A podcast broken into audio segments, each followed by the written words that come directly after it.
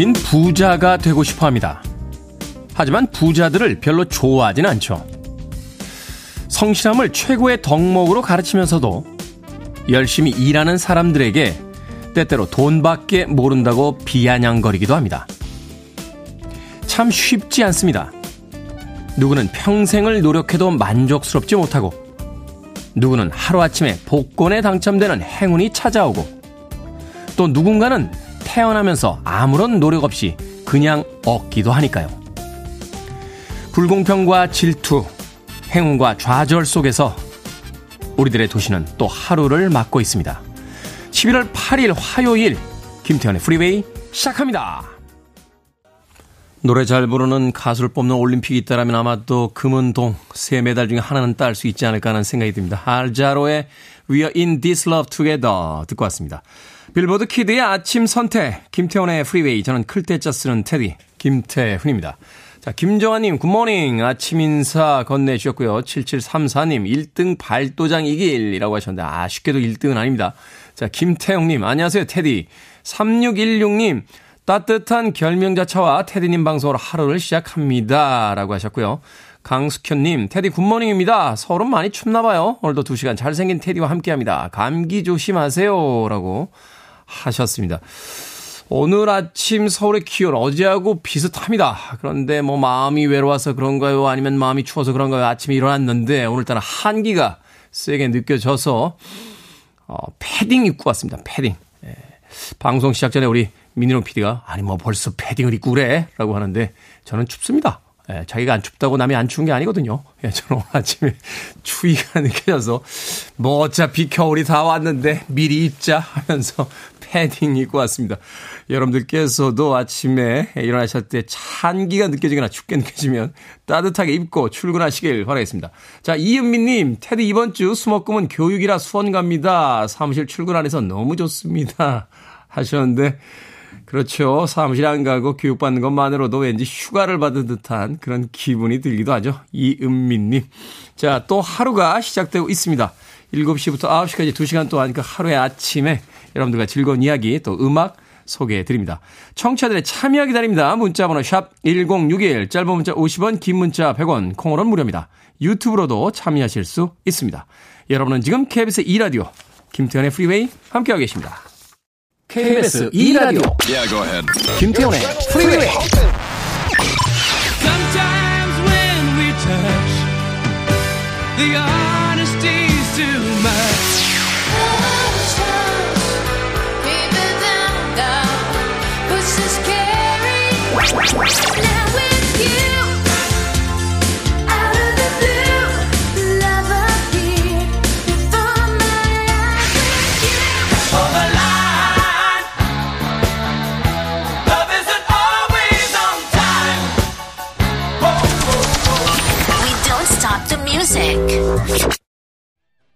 냄비 위에 밥이 타고 있다라고 노래하고 있습니다. 올리비아 뉴튼 존의 Physical 6103님의 신청곡으로 들려드렸습니다.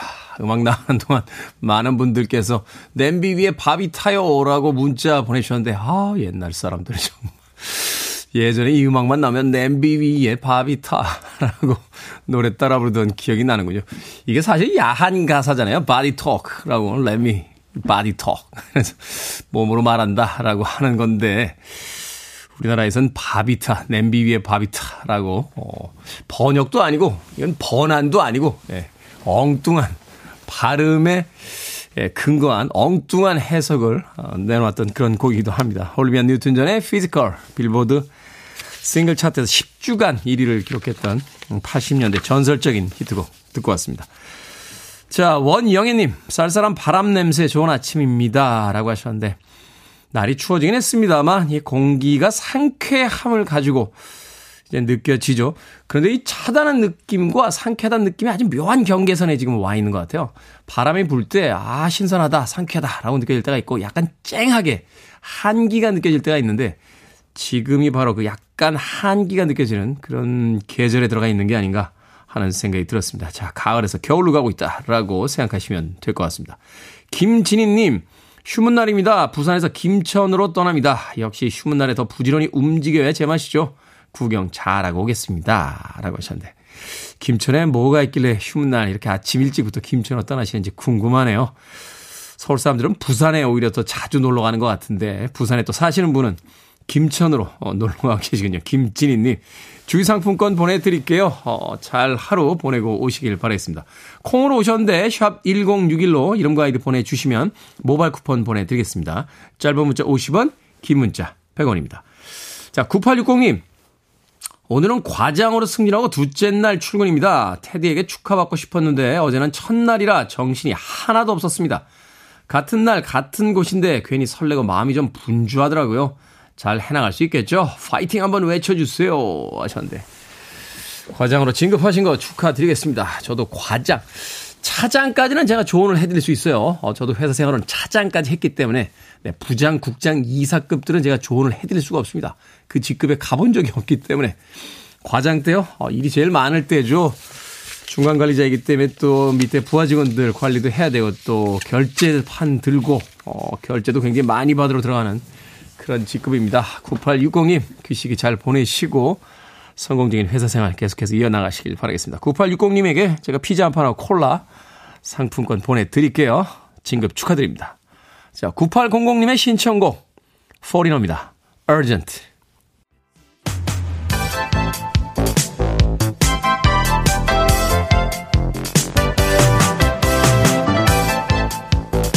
이 시간 뉴스를 깔끔하게 정리해드립니다. 뉴스 브리핑 캔디 전예현 시사평론가와 함께합니다. 안녕하세요. 안녕하세요. 전예현입니다. 자, 국회 행정안전위원회가 어제 전체회의를 열어서 이태원 참사, 10.29 뭐 참사에 관련한 정부 대응을 강하게 질타했습니다. 여야가 한 목소리를 냈다고요? 예, 특히 이제 관심이 쏟아졌던 부분이 이상민 행정안전부 장관의 거취 문제였죠. 어제 정부 관계자들에게 여야가 질타한 가운데 이상민 장관은 대통령에게 사의를 표명한 적 없다며 사퇴서를 일축했고요. 어, 제 위치에서 제가 할 수 있는 최선을 다하겠다. 직을 지키겠다 이런 해석이 나오고 있습니다. 경찰 부실 대응 문제 뭐 이 부분에 있어서는 지금 여야가 모두 같은 목소리를 내고 있습니다만 조금 초점이 다른 것 아니냐는 분석이 나옵니다. 국민의힘에서는 경찰 현장 책임자들에 대한 강제 수사 필요성을 강조하고 있습니다. 하지만 민주당은 경찰력 운용의 문제를 지적을 하고 있습니다. 똑같이 경찰을 질타하는 것 같지만 다르죠. 초점이 다른 상황이고 서울시에 대해서도 직무유기란 비판이 나오고 있는데요. 오세훈 서울시장이 결과적으로 사고가 벌어진 것은 서울시가 무한한 책임감을 느끼고 있다라고 또 발언을 했습니다. 박희영 용산구청장의 발언 또다시 논란이 되고 있습니다. 일단 참사 당일 고향의 지역 축 제 초청받아서 저녁 늦게 이태원에 왔다라는 식으로 해명이 나왔었는데 축제에 가지 않은 것으로 드러났고요. 또 무한한 책임을 느낀다고 해서 의원들이 어떤 책임이냐라고 물었더니 제 마음의 책임이다.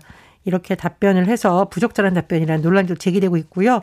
현장에 구청 직원들이 나가 있었다면서도 박 구청장은 지역 주민이 보낸 문자 메시지를 보고 참사 사실을 처음 알았다. 이렇게 답변을 했습니다. 또 어제 대통령 주재 국가안전 시스템 그러니까 점검. 구청, 장이 지역 주민이 보낸 문자를 보고 상황을 알았다는 거예요. 네, 그렇습니다. 예. 그리고 윤석열 대통령이 대통령 주재 국가안전 시스템 점검 회의를 어제 열었는데 경찰을 향해서 굉장히 강하게 질책을 했습니다. 현장에 경찰이 있었는데 왜 4시간 동안 물끄러미 차나만 봤냐라는 식으로 목소리를 높였는데 하지만 경질노래는 선을 그었다라는 해석이 나올 수밖에 없습니다. 지금 진상규명이 먼저다라고 강조를 한 건데 이게 정부 책임론에 선을 긋는 것이냐라는 또 분석이 지금 나오고 있는 상황이죠. 이런 가운데 현장 지휘한 경찰 에다가는 여러 가지 어떤 그 이야기를 했는데 행정적인 그 책임을 지고 있는 행정안전부 이상민 행정안전부 장관이 거기 참여를 했었는데 별다른 멘트가 없었죠? 그렇습니다. 윤희근 경찰청장이라던가 이상민 행안부 장관이 그 자리에 있었습니다만 물론 이제 이 장관도 책임이 자유로울 수는 없습니다. 하지만 지금 음 관심이 문책론이잖아요. 여기에 대해서는 지금 대통령이 선을 긋는 분위기다라는 것이 전반적인 해석이고요. 또 이태원 참사와 관련해서 경찰이 일단 6명을 입건을 했습니다. 박희영 용산구청장, 최성범 용안, 용산 소방서장, 이임재 전전 용산 경찰서장. 일단 이렇게 세 명은 이태원을 관할하는 행정, 치안, 소방 책임자들이고요. 112 상황실을 비운 것으로 알려진 류미진 총경도 입건이 됐습니다. 그리고 지금 정보 보고서를 삭제했다. 회유했다는 의혹이 제기되고 있는데 이와 관련해서 영산서의 정보 과장과 개정이 입건됐습니다. 업무상 과실치사상 혐의가 적용이 됐는데요. 이 경찰에서는 소방뿐만 아니라 구청에 대해서도 안전 조치를 소홀히 했는지 더 들여다보겠다는 것으로 알려졌고요. 행정안전부와 서울시의 법령상 책무에 대해서도 법리 검토 중이라고 하는데 글쎄요, 과연 수사가 어느 선까지 갈지를 우리가 지켜봐야 될 것으로 보입니다. 현장 책임에 대해서는 묻겠지만 정치적 책임에 대해서는 별다른 언급이 지금 없는 상황이군요. 자, 백경란 질병관리청장의 남동생 바이오기업의 사회이사직에 지원하면서 누나의 지위를 언급했다고요. 저도 이거 봤는데 어, 질병관리청장의 이 누이 뭐 이렇게 쓰여져 있다라고 하던데요? 예, 이게 이제 이른바 누나 찬스를 썼는 거 아니냐라는 논란이 일고 있는 대목입니다. 지난 8월 백경란 질병청장의 남동생이 코로나19 진단키트 생산업체 사회이사에 지원하면서 직무수행 계획서를 함께 냈는데요. 가족, 형제, 자매들이 현재도 의료 및 제약업계에 종사하며 업무적 연관성을 유지하고 있다라고 쓰면서 마침 친누이가 2대 질병청장의 임무를 맡은 백경란 청장 이렇게 적시를 했습니다. 그리고 이런 서류는 당연히 자필 서명을 해야 되거든요. 지금 확인서에 자필 서명이 돼 있다고 해요. 이렇다 보니 이게 뭐냐 가족 찬스냐 누나 찬스냐 더구나 질병관리청장이 누나라고 이렇게 이름을 적시했냐 논란이 제기되고 있는데 이에 대해서 백경란 청장은 동생이 계획서를 쓴 게 아니라 자세한 내용을 살피지 않고 확인서에 서명했을 뿐이라고 해명을 했는데 이것도 문제가 있습니다. 이게 그럼 뭐 사무소 대필이냐 책임 회피냐 이런 부분도 지금 논란이 제기되고 있습니다. 결과적으로 백경란 청장의 동생은 사회이사 선임이 불발됐다고 하지만 여러 가지 이 부분에 있어서 지금 국회에서의 추궁이 있을 것으로 보이고요. 앞서 이 백 청장이 바이오 기업 주식을 보유한 것도 논란이 된 바가 있습니다. 지난 10월 국정감사에서 국회 보건복지위 의원들이 백 청장에게 바이오 기업 주식 10년치 거래 내역 등을 제출하라고 수차례 요구를 했지만 백 청장이 주식 거래 내역을 제출하지 않았고요. 국회 보건복지위는 국회 증언 감정법 위반 혐의로 백 청장을 고발하기로 의결했습니다. 자, 미국의 중요한 선거 현지 시간으로 8일 치러집니다. 국회의원과 주지사를 뽑는 선거인데 보통 정부의 중간 성적표, 뭐 중간 선거다 이렇게 불리우죠? 예, 바이든 정부의 굉장히 중요한 선거이죠. 중간 선거 오늘 한국 시간으로 오늘 밤 시작이 되고요. 이번 중간 선거에서는 미 하원 전체 상원의 3분의 1 그리고 주지사 35명을 선출을 합니다. 지금 전반적으로 언론이라던가 여론조사를 분석을 해보면 어, 하원은 공화당이 우세할 것이라는 관측이 많이 되고 있고 상원은 초박빙 접전이다라는 것이 나오고 있기 때문에 어, 지난 주말 전현직 대통령들이 총출동했다 이런 분석이 나오고 있죠. 바이든 행정부가 그렇게 높은 점수를 못 받고 있다 이렇게 해석이 되는군요. 특히나 지금 경제 문제 이슈, 경제가 어려운 지역에는 상대적으로 공화당의 관심이 더 높다라는 분석도 나오고 있는데요. 지난 주말 조 바이든 대통령과 버락 오바마 전 대통령이 상원 선거 최대 경합지로 꼽히는 펜실베니아에서 총력 유세를 벌였고 그런데 이 같은 날요 도널드 트럼프 전 대통령이 역시 펜실베니아에서 지원 유세를 벌였습니다. 또 하나 이 중간 선거와 관련해서 우리나라 경제를 연관시켜 보면 인플레이션 감축법, 전기차 보조금 문제와 관련된 법안이 이번 선거 이후에 어떻게 될까가 또 다른 관심사입니다. 그런데 이게 지금 워낙 선거 결과를 예측하기 어려워서 이 법안이 어떻게 될지도 예측하기 어려운 상황이라고 한데요. 인플레이션 감축평 축법이 우리나라 이제 전기차 문제와 연관되어 있습니다. 예전에 공화당이 반대를 했다고 했지만 앞으로 이 법안이 어떻게 될지는 선거 이후에 미국 정치의 흐름을 지켜봐야겠습니다. 미국의 금리뿐만이 아니라 정치적 변화가 또 우리에게 어떤 영향을 줄지 좀 지켜봐야 될 것 같습니다. 자, 오늘의 시사 엉뚱 퀴즈 어떤 문제입니까? 예, 앞서 질병관리청장 동생 관련 소식 전해드렸죠. 아, 누나 없는 사람 서러워서 살겠나? 이런 생각이 들어서 오늘의 시사 엉뚱 퀴즈 나갑니다. 누이는 없지만 삼형제라 남부러지 않았던 아기 돼지 삼형제 각기 집을 짓죠. 첫째는 집, 둘째는 나무로 집을 지었는데 늑대가 이걸 쉽게 부술 수 있었는데 셋째는 이걸로 지어서 안전하게 피신했습니다. 무엇으로 지었을까요? 1번 벽돌, 2번 바둑돌, 3번 고인돌, 4번 자충우돌. 정답 아시는 분들은 지금 보내주시면 됩니다. 재미는 오답 포함해서 모두 10분에게 아메리카노 쿠폰 보내드리겠습니다. 아기 돼지 삼형제 각기 집을 지었죠. 첫째는 집으로, 둘째는 나무로. 하지만 셋째는 이걸로 지어서 늑대로부터 안전하게 피신할 수 있었습니다. 무엇으로 지었을까요? 1번 벽돌, 2번 바둑돌, 3번 고인돌, 4번 좌충우돌 되겠습니다. 문자번호 샵 1061, 짧은 문자 50원, 긴 문자 100원, 콩으로는 무료입니다. 뉴스 브리핑 전예현 시사평론가와 함께했습니다. 고맙습니다. 감사합니다.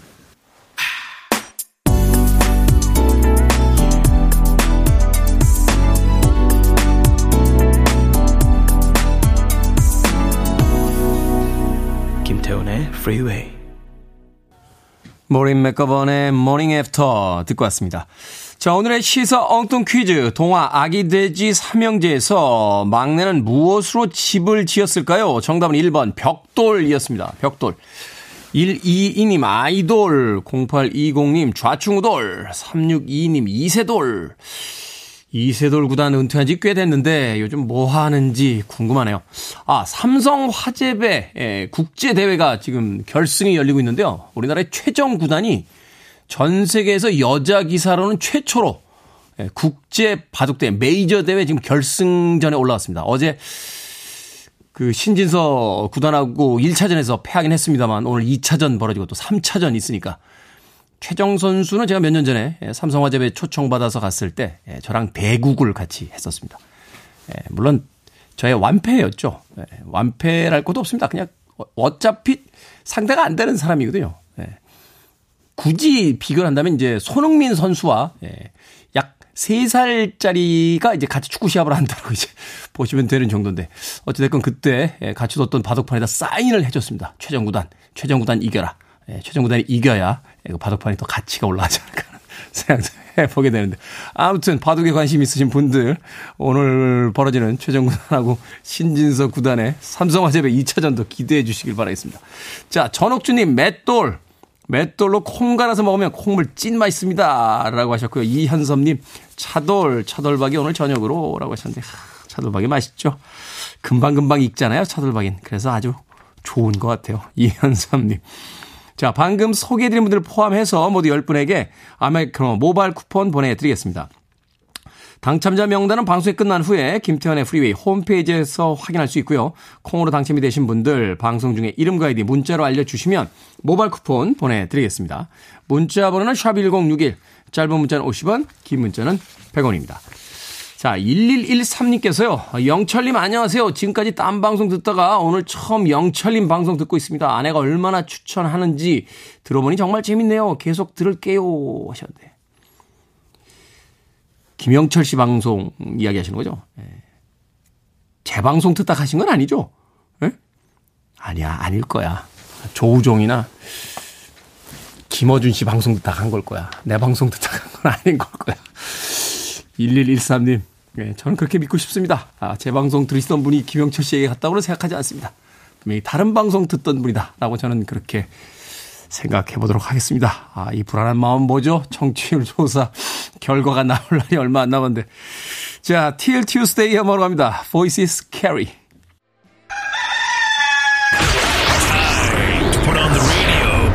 김태훈의 Freeway. Are you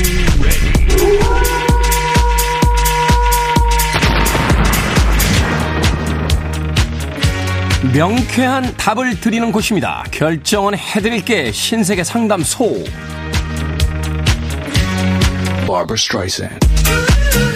김남정님, 원래 아침을 안 먹다가요, 최근부터 아침을 먹기 시작했는데, 아침을 먹으면 출근길에 배가 너무 아파옵니다. 아침을 먹지 말까요? 아니면 그래도 꾸준히 먹어볼까요? 기왕 먹기 시작했으니까 꾸준히 먹어봅시다. 작은 습관 하나 바꾸는 것도 쉽지가 않으니까 시간이 필요하겠죠. 근데 배 아프면서까지 드시는 이유는 뭔가요?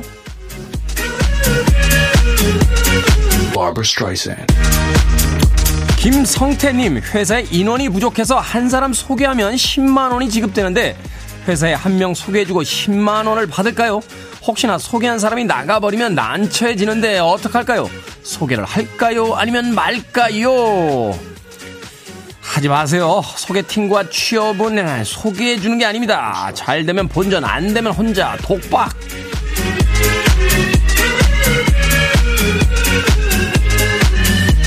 0283님, 스트레스 받을 때 술 마시면 다음날 너무 힘이 듭니다.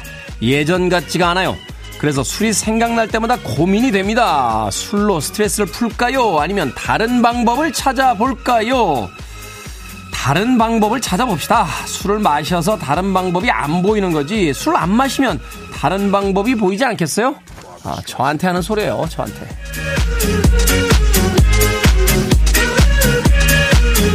5532님, 요즘 너무 힘들어서 1박 2일로 여행을 다녀올까 하는데요. 친구랑 시간 맞추기는 힘들고, 혼자 다녀올까요? 아니면 혼자는 심심하니까 초등학교 2학년 딸이라도 데려갈까요?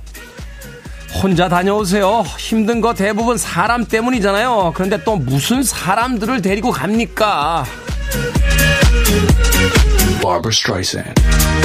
방금 소개해드린 네 분에게 선물도 보내드립니다. 콩으로 뽑힌 분들 방송 중에 이름과 아이디 문자로 알려주세요. 고민 있으신 분들 계속해서 보내주시면 이 시간에 소개해드립니다. 문자번호 샵1061 짧은 문자 50원 긴 문자 100원 콩으로는 무료입니다.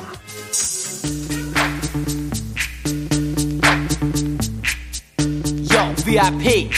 날씨가 추워졌지만 여전히 이름은 아이스입니다. 바닐라 아이스, Ice Ice Baby.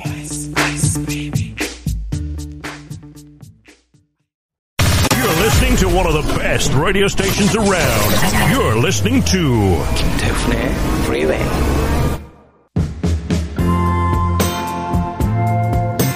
빌보드 kid의 아침 선택 KBS 2 라디오 김태훈의 프리웨이 함께하고 계십니다.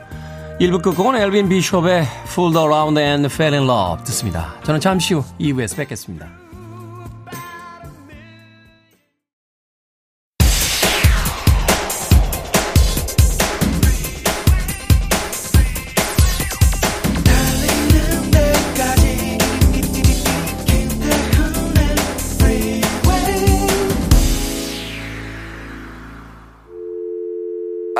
Your arms around me. I need to feel your touch.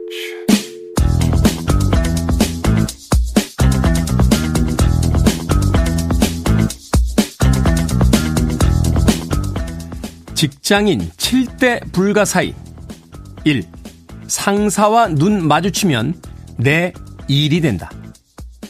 2. 할 줄 안다고 하면 내 일이 된다. 3. 아이디어를 내면 내 일이 된다. 4. 회사의 월급 루팡, 맡은 일을 열심히 안 하는 사람이 있어도 내 일이 된다. 5. 일을 너무 잘해도 내 일이 된다. 6. 일을 너무 못해도 내 일이 된다. 7. 야근하다 보면 내 일이 된다.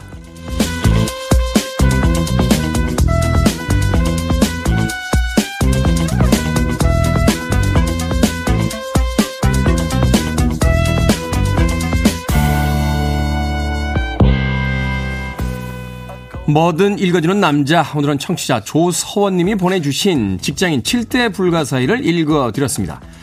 컴퓨터 좀 다룰 줄 아는 게 티나면 어느새 전 직원의 컴퓨터를 관리하고 있고요. 회의에서 아이디어를 한번 내면 어 그래 김대리 한번 추진해봐. 그런 소리 듣기 쉽죠.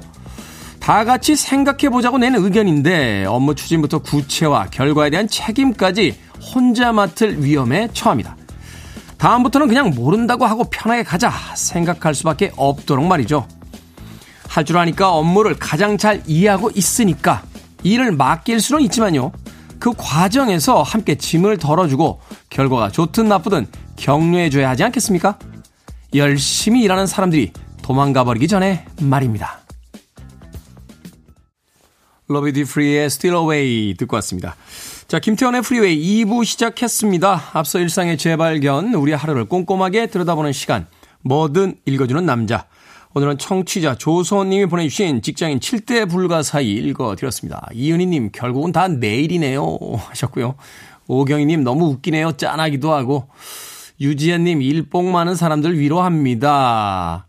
박향자님, 직장인들의 애환이 느껴지네요. 현종민님께서는 극 공감합니다. 직장 상사가 저러면 참이라고 하셨고요. 김영민님, 맞아요. 말 꺼낸 사람이 다 해요. 결국은 다 내일 마음을 표해요. 테디님이라고 하셨습니다. 예전에 저도 회사 생활할 때요. 그, 음반사에서 나오는 음반들, 어, 자체 홍보 잡지를 만들어 보면 어떨까요? 라고 했더니 사장님께서, 어, 참 좋은 아이디어구나. 기획을 한번 해봐라. 그 기획을 했죠? 했더니, 그럼 만들어야지. 라고 해가지고, 아, 혼자서 잡지를 만들던 기억이 납니다. 거의 매일 야근했어요. 예, 한 달, 한 달에, 한 달이 뭡니까? 그 2호, 3호 계속 냈으니까. 그 사진은 이제 도소매점에 내보내는 잡지였는데, 저 혼자 다 만들었던 기억이 납니다. 예, 글 다 쓰고, 예, 디자인 하는 데 가가지고 밤새서 디자인 잡고, 인쇄소 돌아다니면서 인쇄하는 것도 체크하고 했던 기억이 나는데, 한편으로는 일이 많은 게 짜증이 나기도 합니다만 우리들의 인생이라는 게 뭐 휴가지에만 있고 꼭 휴식에만 있지는 않겠죠. 일에도 우리들의 인생이 있으니까 일이 많이 있다 할 때 짜증 부리고 회피하려는 것도 그런 마음도 들겠습니다만 한번 최선을 다해보는 건 어떨까 하는 생각도 해보게 됩니다. 자, 뭐든 읽어주는 남자. 여러분 주변에 의미 있는 문구라면 뭐든지 읽어드립니다. 김태훈의 프리웨이 검색하고 들어오셔서 홈페이지 게시판 사용하시면 됩니다. 말머리 뭐든 달아서 문자로 참여 가능하고요. 문자 번호는 샵 1061, 짧은 문자 50원, 긴 문자 100원, 콩으로는 무료입니다. 오늘 채택대신 청취자 조수원님에게 촉촉한 카스테라와 아메리카노 두 잔 모바일 쿠폰 보내드리겠습니다.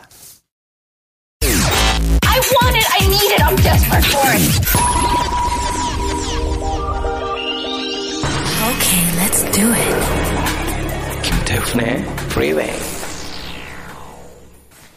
두 곡의 음악 이어서 듣고 왔습니다. 이은희님께서 신청하신 데비 깁슨의 Out of the Blue 그리고 티파니의 I Think We're Alone Now까지 두 곡의 음악 이어서 들려드렸습니다. 사실 그 음색도 그렇고요. 활동 시기도 묘하게 겹쳐있기 때문에 이 데비 깁슨과 티파니 구분하기 쉽지 않습니다. 예, 이런 음악들을 또 좋아하셨던 분들은 모르겠습니다만 저는 이 데비 깁슨이나 티파니가 등장했던 시기에는 거의 헤비메탈만 듣고 있던 시절이라 라디오에서 이렇게 음악이 나오는 걸 얼핏 듣긴 했습니다만 아마 집에 데비 깁슨하고 티파니 음반은 없는 것 같아요. 어, 저도 뭐 CD나 LP가 꽤 있긴 있습니다만 예, 데비 깁슨과 티파니를 제 돈을 주고 구입했던 적은 없는 것 같습니다. 근데 이런 음악이 또 좋아지는 그런 어떤 시기가 있죠. 데비 깁슨의 Out of the Blue 그리고 티파니의 I Think We're Alone Now까지 두 곡의 음악 이어서 들려드렸습니다. 어, 7217님, 여긴 제주입니다. 친구가 놀러 왔다가요. 공항 데려다 주고 출근하는데 이 쓸쓸함은 멋져죠. 라고 하셨습니다. 그렇죠. 누군가 왔다 훌쩍 떠나버리면 남겨진 사람들은 그 쓸쓸함을 느낄 때가 있죠. 저도 친구 몇몇이 이제 외국에서 어, 살고 있는 친구들이 있는데, 예. 가끔 놀러 와서 어, 이렇게 같이 즐거운 시간들 보내다가 갈 때쯤 되면 예, 좀 아쉬워해요. 야 너도 와서 살아 막 이러면서 그러고 싶은 마음은 없습니다. 예, 저는 그냥 대한민국이 제일 좋기 때문에 네, 어찌됐건 여기서 계속 사는데 그럼에도 불구하고 그렇죠. 음, 남겨진 자의 어떤 쓸쓸함 같은 것들이 있죠. 7217님. 조웅래님, 35년간 하던 직장생활 은퇴하고 초등학교에서 배움부터 지킴이 하고 있습니다. 7시경 출근하여 주변 청소 좀 하고 항상 이 시간에는 프리웨이 청취하고 있어요. 라고 하셨습니다. 직장 생활 은퇴하시고 또 새로운 일을 하고 계신데 부지런히 아침 시간을 또 쓰고 계시군요. 프리웨이도 청취하고 있다고 감사드립니다. 아, 아메리카노 모바일 쿠폰 한 장 보내드릴게요. 커피 한잔 하시면서 여유있게 아침 시작하시길 바라겠습니다. 콩으로 오셨는데 샵 1061로 다시 한번 이름과 아이디 보내주시면 모바일 쿠폰 보내드리겠습니다. 짧은 문자 50원 긴 문자 100원입니다. 자, 박경수님, 남편 술 마시고 들어와 아들하고 몸싸움하고 장난합니다. 늦은 시간에요. 덩치 큰 남자 둘이 그러니까 이상한데요. 어릴 때 좀 몸으로 놀아주지. 라고 한 소리 했습니다. 하셨는데, 모르시는 게 있군요. 지금도 어려요. 네, 박경수님. 남자들은 그냥 계속 어립니다. 아, 지금도 어린 남자, 덩치만 큰 두 남자, 몸싸움하고 장난하고 있는 거 이해해 주시길 바라겠습니다. 자, 박경숙님께서 신청하신 Dan Hill. Sometimes when we touch. Tough.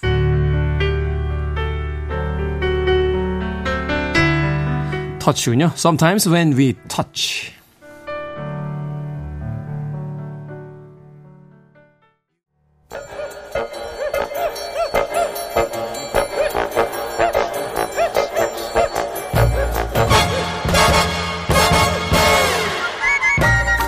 온라인 세상 속 촌철살인 해악과 위트가 돋보이는 댓글들을 골라봤습니다.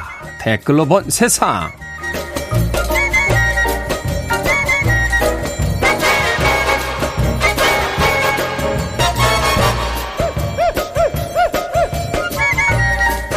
첫 번째 댓글로 본 세상. 오늘 우리나라 전역에서 지구 그림자가 달을 완전히 가리는 개기월식과 달이 천왕성을 가리는 천왕성 엄폐를 동시에 관측할 수 있다고 합니다.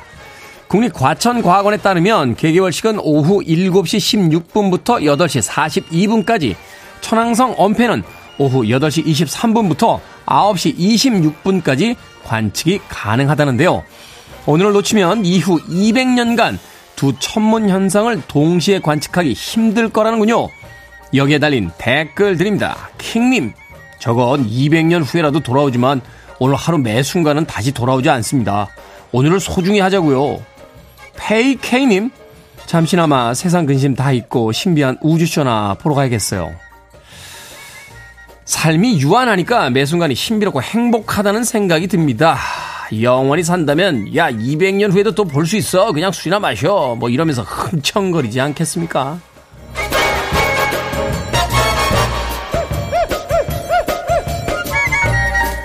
두 번째 댓글로 본 세상. 지난 태풍 흰남노 때 개인 방송 진행자가 파도가 휘몰아치는 도로에서 촬영을 해 논란이 됐었죠. 경찰이 이런 행동을 막겠다며 태풍 같은 재난이 우려될 때 이곳을 위험구역으로 설정해달라라고 자치단체에 요구했습니다. 하지만 해운대구는 인근 주민이나 상인들의 민원이 이어질 것이 우려된다며 장기적으로 논의를 이어갈 계획이라고 답변했다는데요. 여기에 달린 댓글 드립니다. 이창님, 위험한 상황에서 구독과 좋아요 알림 설정 재촉하니 무섭더라고요. 목숨을 담보로 찍어야 할 영상은 없습니다. 주식님, 태풍 올때 들어가면 위험한 길이라는 건 유치원생도 알 것 같은데 위험하니 조심하라는 게 왜 민원의 이유가 되는 거죠?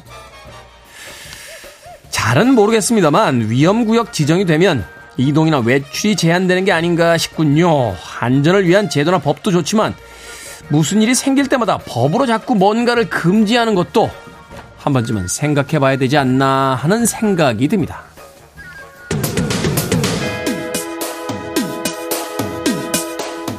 캐린 화이트입니다. 로맨틱.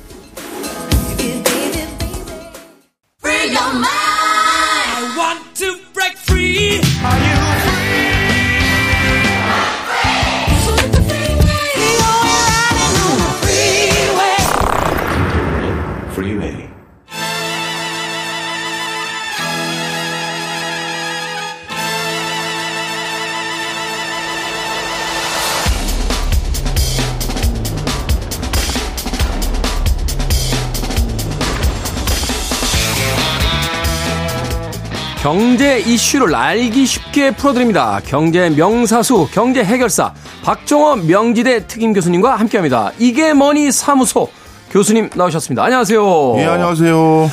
최근에 우리나라가 폴란드의 민간 발전사와 발전소죠. 발전소와 원전을 짓는 사업 의향서에 서명을 했다고 해서 원전 수출의 가능성을 언급하는 기사들이 꽤 많았습니다. 그래서요, 다시 원전이 관심사로 떠오르기 시작했는데 오늘은 원전 그리고 대체 친환경 에너지를 경제적 관점에서 한번 짚어보도록 하겠습니다. 자, 동일본 대지진 이후에 세계적으로 탈원전 추세가 이제 가속화됐다 하는 이야기가 있었거든요. 그런데 최근에 유럽에서도 그렇고 이 원전을 다시 이제 주목하는 그런 뉴스들이 들려오고 있습니다. 이유가 뭘까요? 예, 역시 석유 없이 어, 신재생 에너지는 갈 길이 멀고 네. 아, 직까지는 원전을 더 쓸 수밖에 없는 상황이구나라는 것을 어 이제 다들 확인했기 때문이다 이렇게 음. 말씀드릴 수 있을 것 같습니다. 특히 유럽 같은 경우는 그동안 오랫동안 어 러시아 천연가스에 의존하는 그러니까 에너지 수급 체계를 만들어 음, 네. 왔었고 그리고 전 세계적으로 최근 들어서는 그래도 유가가 굉장히 안정적이었었거든요. 그렇죠. 그러다 보니까 아 신재생 에너지를 이제 슬슬 더 적극적으로 좀 추진해 보자라는 움직임이 있었었습니다. 그런데 이따가도 말씀드리겠지만 신재생 에너지라는 건 어, 기후 환경이나 지형이 어, 뒷받침돼 주는 일부 국가에서는 전환이 빨리 될 수 있지만 네. 그렇지 않은 국가에서는 사실 요원한 일이거든요. 뭐 풍력이라든지 하다못해 수력만 쓰려고 해도 지역의 특수성에 의해서 굉장히 크게 좌우되는 거잖아요. 예, 맞습니다. 네. 그러다 보니 폴란드 같은 경우도 이제 러시아라든가 또는 석유 유가가 가격이 불안정했을 때 자체적으로 필요한 전력을 어떻게 수급받을까 하다가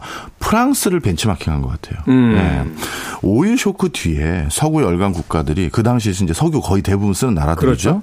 이들 국가들이 야 갑자기 중동에서 석유 안 주면 우리 어떻게 해야 되지? 이제 이런 고민을 하기 시작했는데 그때 미국은 여기저기 땅을 파봤더니 세상에 알래스카에 어마어마한 석유가 있다라는 걸 그때 발굴합니다. 그렇죠. 그 다음에 영국 같은 경우는 북해 우리 바로 앞바다에 이렇게 유전이 있었구나라는 걸 해서 음. 이제 북해 유전을 쓰고 있고 북해 유전은 그래서 거의 수출을 안 해요. 자기들 쓰는 게 씁니다.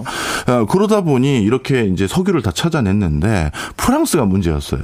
음. 프랑스도 우리도 혹시 우리 앞바다나 우리 그땅 음. 위에 석유가 있나 여기저기 다 해봤는데 그리고 전 세계 가끔 바다 위에 프랑스, 령 이렇게 있는 데 있잖아요. 음, 네네. 그 근처들도 다 파봤는데 없는 거예요. 음. 그래서 프랑스는 그때 어떻게 했냐면 원자력밖에 없다. 우리가 석유 가지고 있는 나라들에게 휘둘리지 않으려면 해서 네. 원자력 발전을 지속적으로 했고 그래서 프랑스 같은 경우는 전체 에너지 수급에서 78% 가까이가 그 원자력에서 조달해요. 어. 예. 엄청나네요. 엄청납니다. 음. 예. 그러다 보니까 폴란드도 옆에 있는 나라들 의 그런 히스토리를 다 아는 상황에서 우리도 석유는 없고 그렇다면 우리도 원자력에 뭐 집착할 수밖에 없는 상황이구나. 당분간은 이렇게 판단을 한 것입니다. 음, 그렇죠. 특히나 이제 유럽 같은 경우 지금 그 러시아산 가스에 의존하다가 밸브 하나 잠궈버리는 바람에 전체 유럽이 지금 패닉 상태에 들어가고 있잖아요. 맞습니다. 이게 그 간단한 일이 아닌 게요. 어, 천연가스 가격은 물론 고점 대비 좀 떨어지긴 했습니다만 네. 작년 대비 지금 가격이 10배 올랐어요. 10배 올랐습니다. 네. 그럼 이제 어떤 일이 생기냐면 일단 월세 올라가겠죠. 아, 그럼요. 네, 어, 맞습니다. 난방비. 그런데 이제 천연가스 같은 경우는 눈에 보이지 않는 효과도 굉장히 큰데요. 음. 우리 일단 지금 전 세계적으로 내노라한 비료 가게들이 다 문을 닫았어요. 비료. 네. 어, 왜냐하면 질소 비료가 모든 곡물에 다 넣어야 되는 핵심 비료인데 네. 그런데 이 질소 비료 만들려면 암모니아가 있어야 되는데 암모니아. 이 암모니아는 대부분 천연가스에서 추출합니다. 그러다 보니까 뭐 더 노르웨이의 야라 인터내셔널, 뭐 독일의 바스프 다 문을 닫았어요. 닫았어요 그냥. 네. 음. 생산을 안 하는 거예요. 아예 구할 수가 없으니까. 네. 그럼 내년에 뭐 비료 가격 뭐 그리고 그 곡물 먹는 게 이제 사람만 아니라 동물들 먹고 축산. 그렇네요. 네, 연쇄적인 거죠. 네. 이게 사실은 그 딜레마네요. 네. 어, 이 원전에 대한 위험성도 알고 있습니다만 그래도 이 대안이 없는 국가에서는 과연 이걸 어떻게 해야 될 거냐 고민에 빠질 수밖에 없을 것 같은데 그런데요 이제 환경 문제가 나오면서 친환경이냐 아니냐 이게 이제 가장 큰 핵심이란 말이에요. 네. 일부 사람들은 원전이야말로 친환경이다. 이거 공해가 없다. 안전한 말하자면 전 세계 여러 가지 어떤 형태의 발전 시설이 있지만 원전만큼 사고일이 적은 데가 어디냐. 물론 사고가 나면 크게 납니다. 크게 나죠. 네. 근데 한쪽에서는 바로 그 큰 사고가 한 번에 나면 많은 피해가 있기 때문에 이거는 친환경으로 보면 안 된다. 뭐 이렇게 주장을 하는데 어느 쪽 입장으로 현재는 추세가 가고 있는 겁니까? 이게 시 시점에 따라 좀 판단이 다릅니다. 음. 좀 설명을 드리면요. 이산화탄소 배출은 어, 원자력 발전은 실질적으로 제로에 가까워요. 그러니까 지구 온난화라든가 이상 기후 현상의 주범이 어, 탄소 배출이라고 한다라고 한다면 네. 그런 관점에서는 분명 원자력을 사용하는 게 친환경이라고 얘기할 수도 있습니다. 음. 그리고 그 친환경을 구현하는 데 들어가는 돈 자체도 원전이 제일 싼 것도 맞아요. 우리 정 국가에서는요. 어떤 방식으로 전력을 전력을 공급해야 되느냐를 판단할 때 아주 초기부터 그걸 다 쓰고 나서 폐기하는 것까지 들어가는 비용을 다 계산하는데요. 그렇죠. 예를 들어서 1000메가와트 이의 발전소를 가동하기 위해서 그 전력 원이 될 그 자원을 어디서 선적해서 가져와야 될 거 아니에요. 그렇죠. 그 선적 비용부터 다 계산해요. 그런데 석유로 선적할 경우에는 원자는 200만 톤을 선적해 와야 되고 그다음 석탄은 300만 톤이 넘고 그런데 우라늄으로 1000메가와트 이에 발전을 한다라고 하면 20톤만 오면 돼요. 그 통통 배 들고 오면 되는 거죠. 그러네요. 그럼 물류 비용이 얼마나 저렴할 것이며 그리고 그 배를 운항하는데 유발되는 또 환경 오염은 또 얼마나 줄일 것이냐. 그래서 그 점에서도 일단 원자력이 뭐 친환경인 거 맞고요. 그다음 두 번째 이걸 가지고 오면 발전소 지어야 되잖아요. 네. 근데 대표적인 친환경이라고 불리는 태양광 같은 경우 태양광 패널을 설치해야 되는데 음. 이 태양광 패널을 1000메가와트 이에 발전을 할 정도로 설치를 하려면 어느 정도 부지가 필요하냐면 상암 월드컵 경기장 어 50개를 지을 부지가 필요해요. 그러면 그 토목공사하고 대지 조성하는데 얼마나 많은 환경 오염을 또 유발할 것입니까? 그런데 원자력 발전으로 1000메가와트를 조성하면 이게 상암 월드컵 경기장 하나만 지을 부지가 있으면 되고 그것만 조성하면 되거든요. 그러니까 그것도 그렇고 그다음 세 번째 발전소를 가동하면 그 터빈을 돌려서 네. 전기를 생산해야 되는데 그 인풋 대비 아웃풋으로 변환되는 효율이 대형 발전소 터빈 즉 어, 원자력 발전소에 들어가는 이런 것들은 거의 효율성이 99%에 해당돼요. 그러니까 인풋 대비 아웃풋에 유실되는 게 거의 없는 거죠. 그러네요. 예. 이런 것까지를 다 고려하면 아, 그래서 원자력이 친환경이라고 여기까지는 얘기할 수가 있어요. 네. 근데 그 다음이 문제예요. 이게 이제 폐기로 갔을 때가 문제잖아요. 맞습니다. 제가 예전에 국가기관에서 일을 했었을 때 그때 이제 그 당시에도 정책 기조가 이런 친환경 해보자라는 정부가 있었었어요. 네. 그때 이제 가봤는데 어, 핀란드도 그렇고 뭐 덴마크, 브라질 여러 군데 가봤는데요. 그때 가본 결과 어떤 걸 시그널을 받았냐면 이 원전에서 사용했던 고준위 폐기물들 네. 이 폐기물들을 이제 저장하는 시설 있잖아요. 이 시설을 나중에 언제까지 가동해야 되나요? 그런 걸 여쭤봤는데 정확하게 답을 못 하세요. 왜냐하면 영, 영원히 된다던데요. 왜냐하면 아직까지 누구도 그걸 끝까지 가본 사람이 없는 거예요. 그러니까 샘플이 없는 거죠. 사례가. 그래서 뭐 그러네요. 작게 잡으면 뭐 한 200년 잡은 데도 있고 저준위 폐기물은 일자, 일반적으로 금방 없앨 수 있어요. 근데 고준위를 말하는 겁니다. 그런데 실제 그 고준위 폐기물을 뭐 진짜 뭐 100년일지 200년일지 그건 아직 모르겠습니다만 그걸 관리하기 위해서 그 폐기물 저장하는 저장고 그걸 만들었던 핀란드 같은 경우는 이렇게 보시면 돼요. 63 빌딩 깊이만큼 지하로 들어갑니다. 그리고 그 지하를 들어가는데 수직으로 들어가는 게 아니라 대형 덤프 트럭이 그, 네. 그 폐기물을 싣고 들어가야 되잖아요. 이제 나선형으로 이렇게 쭉 맞습니다. 돌아, 돌아 들어가게. 계속 나선형으로 돌아 들어가는데 그거를 거의 그렇게 오랜 동안 시설 유지 관리하는 비용 이거는 앞부분에 원자력을 싸게 썼다라고 얘기할 수 없는 요소잖아요. 그거네요. 어, 그러다 보니까 친환경이자 원자력이 싼 전력이다라고 저는 쉽게 얘기는 못 하겠더라고요. 그래서 요거까지 하나만 말씀드리면 원자력은요 세대 간 갈등이 엄청 심해요. 왜냐하면 우리는 지금 당장 효율적인데 그 다음 세대가 대가를 지불해야 되니까 그렇죠. 그런 거죠. 그러네요. 어, 처음 3개월은 3천 원에 모시겠습니다.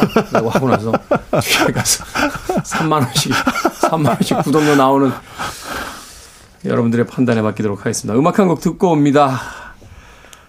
알버트 하몬드의 Down by the River 듣습니다.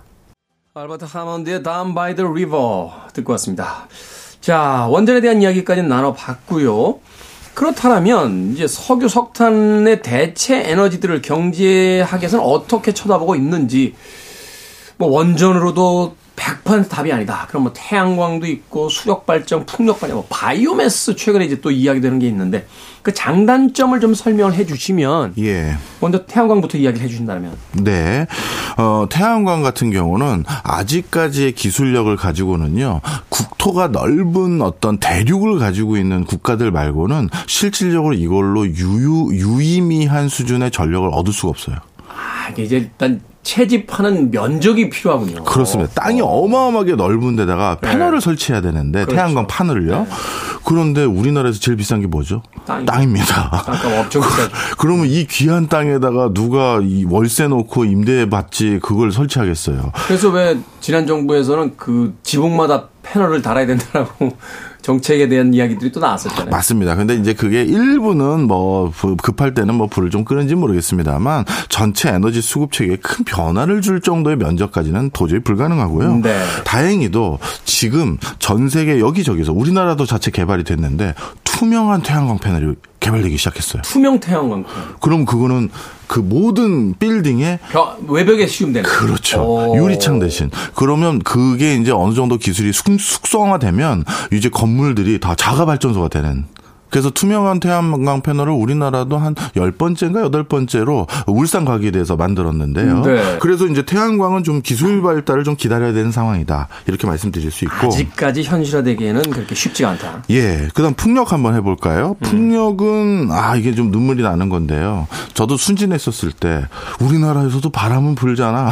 이러고 음. 덴마크를 달려갔던 적이 있습니다. 덴마크는 전체 전력의 한 40% 가까이를 풍력으로 쓰거든요. 오. 그래 가지고 가지고 가서 봤는데 일단 그쪽 그 관료분들께서 바람의 질이 중요하대요. 일정하게 일정 강도가 계속 들어와야 됩니까? 아, 중, 맞습니다. 음. 일단 바람이 니네는 연중 분이 음. 이게 중요하고. 네. 근데 제 느낌에 안 불었을 때는 전혀 안 불고 어. 불땐 또 엄청 불고 왔다 갔다 하는 것 같은데요. 했더니 오케이 그건 한번 살펴보고 니네가 돌아가서 두 번째 이게 더 중요한데 바람이 늘 한쪽 방향으로 불어야 되는데. 아.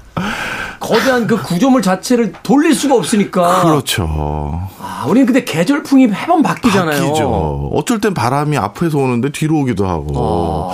근데 이제 덴마크는 바람이 연중 불면서 늘 한쪽 방향으로 분대요. 음. 그래서 그게 안 되고요. 또 한 가지.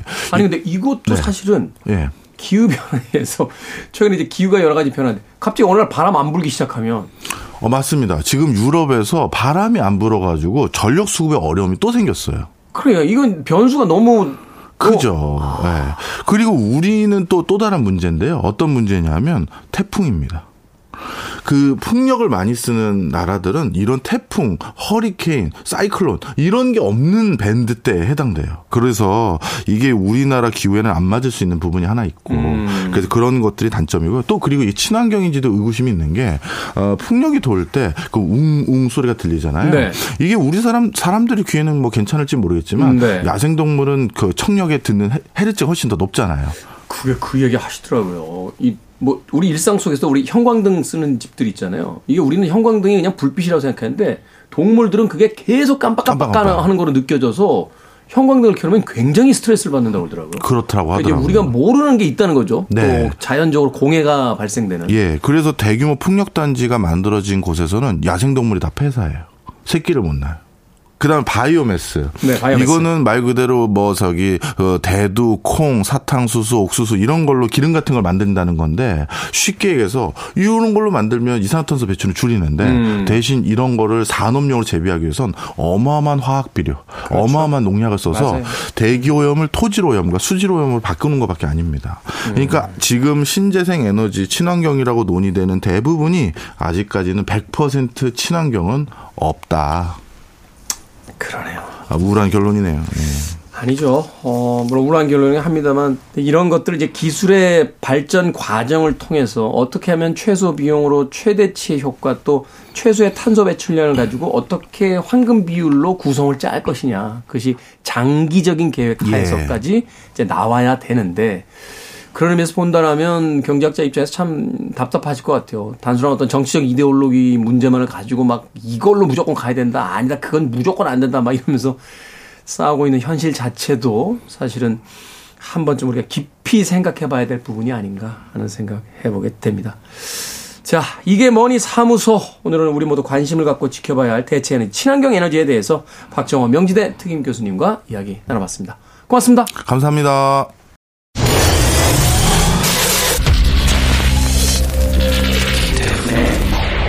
Freeway.